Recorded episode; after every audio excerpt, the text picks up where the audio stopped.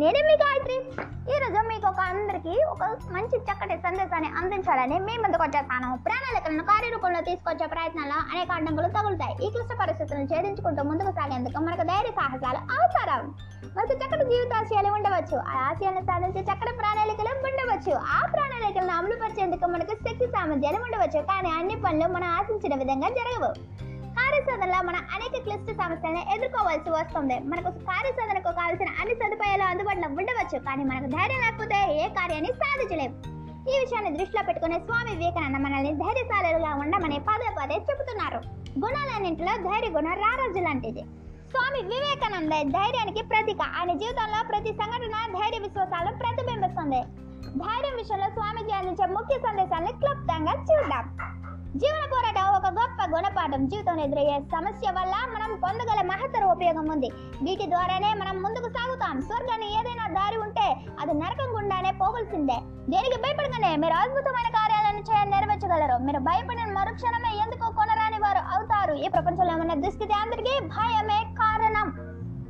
పరిస్థితులు ఎంత ప్రతికూలంగా ఉంటే అంత మంచిది. ప్రతిఘటన లేకపోతే నది ప్రవాహం వేగాన్ని పుంజుకొనగలదా కుక్క పిల్లల అరుపులు ఇతరులు చేసే నిందలు మిమ్మల్ని భయపెట్టకుండుగాక అంతేకాదు ఆకాశం నుండి పిడుగులు పడినా మీరు చలించరుగాక లోకుల వాళ్ళ ఇష్టం వచ్చినట్లు మాట్లాడిని. నువ్వు నీ దృఢ సంకల్పాన్ని అంటుపెట్టుకుని ఉంటే లోకం నీ పాదక్రాంతం అవుతుంది లేవండి లేవండి పోరాడండి. ఒక్క అడుగు కూడా వెనకకు వేయదు ఏమైనా సరే పోరాడి తేల్చుకోండి. నక్షత్రాలు గది తప్పినా సరే లోకమంతా మిమ్మల్ని ఏకమై మిమ్మల్ని ప్రతిఘటించినా సరే మరణం అంటే దుస్తులు మార్చుకోవడం లాంటిదే. దాని గురించి చింత ఎందుకో? కాబట్టి పోరాడండి.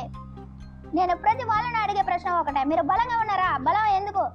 మీకు అనుభవం అవుతుందా? సంస్థ నాలోనే ఉన్నది. దీన్ని నా ఇచ్చానుసారా అభివృద్ధం చేయగలను అని అనండి. ముందుకు పదండి. మిమ్మల్ని మీరు పదే పదే నిరూపించుకునే ప్రయత్నం చేయండి. మీకు వికాసం కలిగి తీరుతుంది.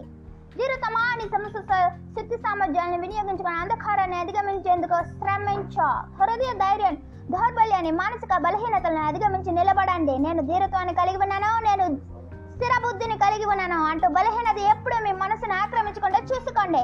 ఓ జగన్మాత నాకు ధీరత్వాన్ని అనుగ్రహించు. ఓ శక్తి స్వరూపుడి నాలో ఉన్న బలహీనతలను పెరుగుదనాన్ని తొలగించి. నన్ను ధీర ధీర మానవుడిగా చెయ్యి అని అహర్నిశలో ప్రార్థించండి. మీ శరీరంలో ఎన్ని శక్తులు ఎంతటి సామర్థ్యం ఎన్ని మహములు దాగి ఉన్నాయో మీకు తెలుసా? మీ లోపల దాగి ఉన్నాం మహత్తుని గురించి మీకు తెలిసింది అత్యల్పం. మీలో అనంతమైన సముద్రాన్ని పోలిన శక్తి మహిమ దాగి ఉన్నాయి. ఈ ప్రపంచం ఒక్క గొప్ప వ్యాయామశాల ఇక్కడికి రావడం మనల్ని మనం బలవంతులుగా చేసుకొనడానికి ఏ ఘనకార్యము మోసంతో సాధించలేం. అపవిత్రమైన హతమైన శక్తి ద్వారా మాత్రమే అప్రతిహతమైన శక్తి ద్వారా మాత్రమే సమస్త కార్యాలు సాధించబడతాయి. కాబట్టి ధీరత్వాన్ని ప్రదర్శించండి. ఈ అధ్యాయం సారాంశం ఏంటో తెలుసా? ఈ అధ్యాయంలో భగవంతుడితో కలిసి మన తలవ్రతను రాసే ప్రక్రియను తెలుసుకున్నాం. అవ్యక్త స్థితిలో మనలో అనంత శక్తి నిబిడీకృతమై ఉంది. ఈ మహోన్నత శక్తిని సవ్యమైన రీతిలో ప్రవహింపజేసి దాన్ని కావలసిన కార్యాలు నెరవేర్చుకున్నందుకు వినియోగించుకోవాలి. మన జీవితానికి ఉన్నత ఆశయాలను ఏర్పరచుకున్నప్పుడు అవి నిరాకార రూపంలో ఉన్న ఆ అనంత శక్తి అవ్యక్తమయ్యేందుకు ఉపకరణంగా పనిచేస్తాయి. మన ఉన్నత ఆశయాలను చైతన్య శక్తిపై ఆపాదించినప్పుడు అవి కార్యరూపం దాలుస్తాయి. కేవలం ఉన్నత ఆశయాలను కలిగి ఉండటం వల్ల మనకు ఒరిగేదేమీ లేదు మిత్రమా.